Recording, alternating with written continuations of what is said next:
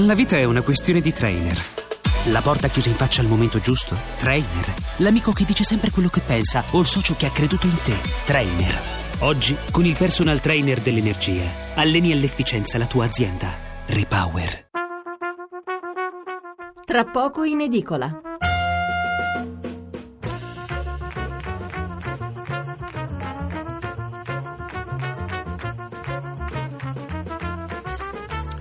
Seconda parte di Tra poco in edicola, è mercoledì 25 ottobre, riprendiamo con la lettura dei quotidiani sull'argomento precedente, quindi su Anna Frank e poi passeremo al tema che eh, porteremo avanti poi fino a circa l'una e un quarto con vari ospiti, parleremo del Rosatellum. Allora, eh, su Anna Frank avevo accennato prima il titolo del giornale, l'articolo di Fiamma Nirenstein, adesso sono in grado anche di leggervi almeno un capoverso.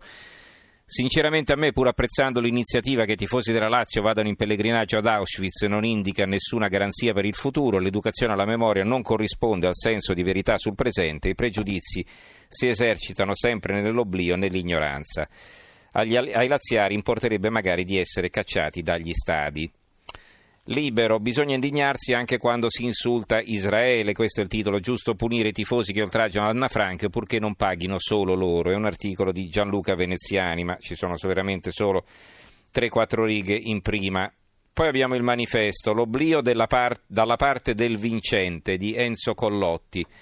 La vicenda che in questi giorni chiama in causa Anna Franca più risvolti, da una parte mira a banalizzare e a infrangere un simbolo, quello che al di là di ogni lettura critica è diventato l'emblema della Shoah, dall'altro impone una riflessione approfondita sulle radici di una incultura che consente di sfidare impunemente la sacralità di una memoria che sintetizza un mondo di valori che pensavamo fosse ormai diventato patrimonio dell'intera società.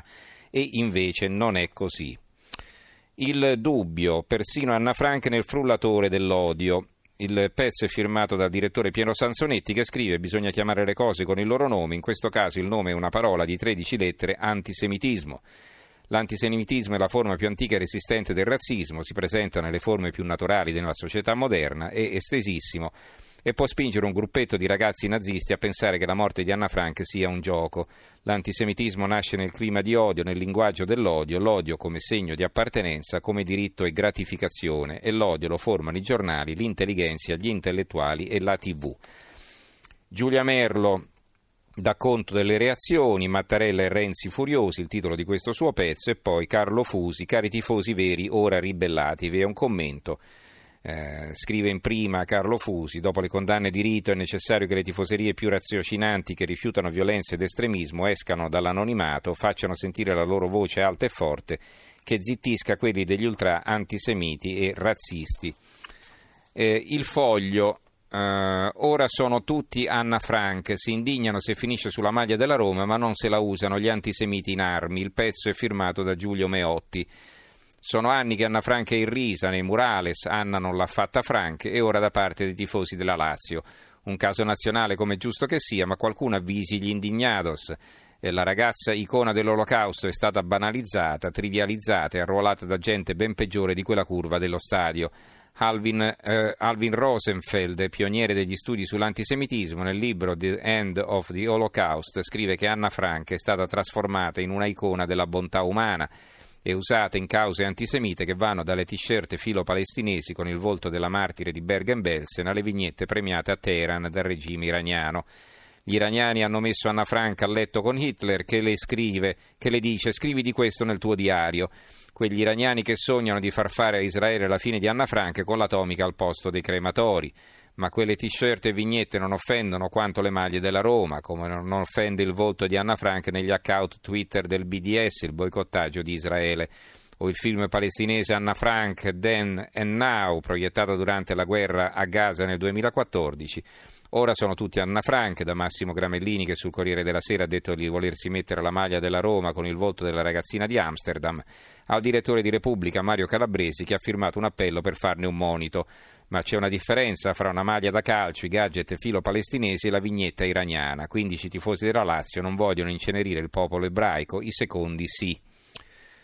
Eh, il tempo. E adesso puniteli tutti, è la loro eh, apertura. Eh, sdegno e pugno duro coi laziali per gli adesivi antisemiti, ma le altre tifoserie che fanno altrettanto non pagano mai.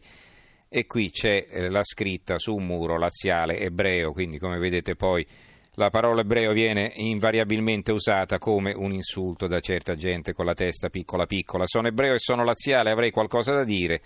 È il fondo di Marco Gorra, chi scrive ebreo d'origine, ancorché non praticante, ed è tifoso laziale praticante, assai ogni santa domenica non ne salto una. Di fro- dunque, di fronte a quanti oggi straparlano di calcio e razzismo, forse sono tra i pochi titolati ad aprire bocca. La trovata di tappezzare la curva sud con i famigerati adesivi di Anna Frank in giallo-rosso è qualcosa che va oltre l'idiozia e ci va per una corposa serie di motivi talmente ovvi che è superfluo, oltre che un po' avvilente, anche stare solo stare ad elencarli. Detto questo e detto dell'impressionante fuoco di fila in atto contro la Lazio e i suoi tifosi, e poi puntini puntini, l'articolo prosegue all'interno a pagina 2.